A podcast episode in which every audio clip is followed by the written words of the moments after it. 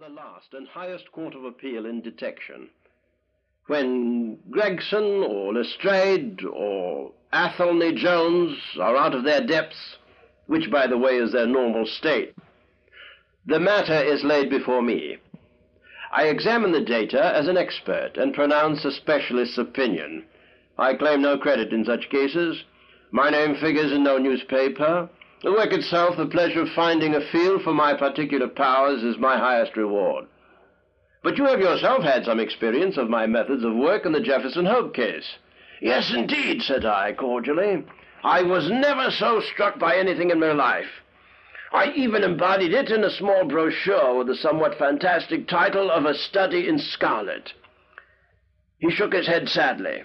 I glanced over it. Said he, Honestly, I cannot congratulate you upon it. Detection is, or ought to be, an exact science and should be treated in the same cold and unemotional manner.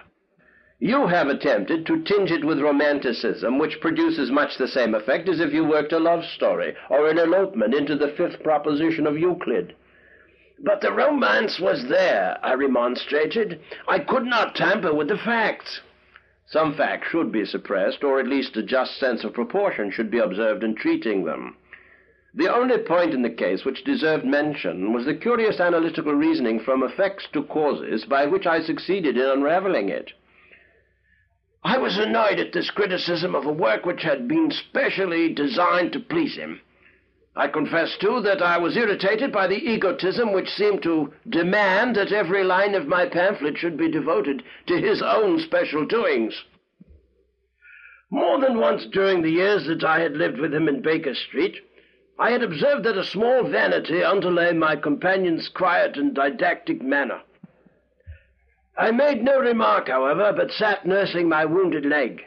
I had had a Jezail bullet through it some time before, and though it did not prevent me from walking, it ached wearily at every change of the weather.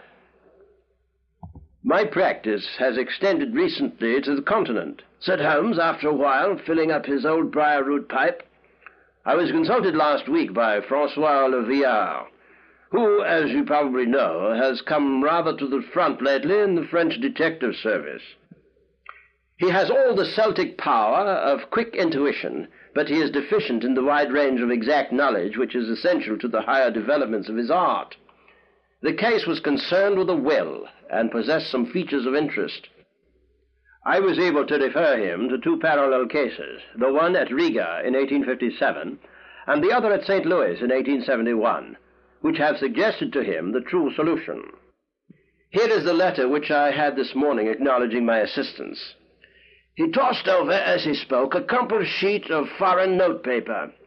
I glanced my eyes down it, catching a profusion of notes of admiration with stray magnifiques, coups de maître, and tour de force, all testifying to the ardent admiration of the Frenchman. He speaks as a pupil to his master, said I. Oh, he rates my assistance too highly, said Sherlock Holmes lightly. He has considerable gifts himself. He possesses two out of the three qualities necessary for the ideal detective. He has the power of observation and that of deduction. He is only wanting in knowledge, and that may come in time. He is now translating my small works into French. Your works? Oh, didn't you know? He cried laughingly. Yes, I have been guilty of several monographs. They are all upon technical subjects. Here, for example, is one upon the distinction between the ashes of the various tobaccos. In it I enumerate 140 forms of cigar, cigarette, and pipe tobacco, with colored plates illustrating the difference in the ash. It is a point which is continually turning up in criminal trials and which is sometimes of supreme importance as a clue. If you can say definitely, for example, that some murder has been done by a man who was smoking an Indian lunkah, it obviously narrows your field of search. To the trained eye, there is as much difference between the black ash of a Trichinopoly and the white fluff of bird's eye as there is between a cabbage and a potato. You have an extraordinary genius for minutiae, I remarked. I appreciate their importance. Here is my monograph upon the tracing of footsteps, with some remarks upon the uses of plaster of Paris as a preserver of impresses. Here, too, is a curious little work upon the influence of a trade upon the form of the hand, with lithotypes of the hands of slaters, sailors, cork cutters, compositors, weavers, and diamond polishers. That is a matter of great practical interest to the scientific detective, especially in cases of unclaimed bodies or in discovering the antecedents of criminals. But I weary you with my hobby. Not at all, I answered earnestly. It is of the greatest interest to me, especially since I have had the opportunity of observing your practical application of it. But you spoke just now of observation and deduction. Surely the one, to some extent, implies the other. Why, hardly, he answered, leaning back luxuriously in his armchair and sending up thick blue wreaths from his pipe. For example, observation shows me that you have been to the Wigmore Street post office this morning, but deduction lets me know that when there you dispatched a telegram. Right, said I. Right on both points. But I confess that I don't see how you arrived at it. It was a sudden impulse upon my part, and I have mentioned it to no one. It is simplicity itself, he remarked, chuckling at my surprise. So absurdly simple that an explanation is superfluous, and yet it may serve to define the limits of observation and of deduction. Observation tells me that you have a little reddish mold adhering to your instep. Just opposite the Wigmore Street office, they have taken up the pavement and thrown up some earth, which lies in such a way that it is difficult to avoid treading in it in entering. The earth is of this particular reddish tint which is found, so far as I know, nowhere else in the neighborhood. So much is observation. The rest is deduction. How then did you deduce the telegram? Why, of course I knew that you had not written a letter, since I sat opposite to you all the morning. I see also in your open desk there that you have a sheet of stamps and a thick bundle of postcards.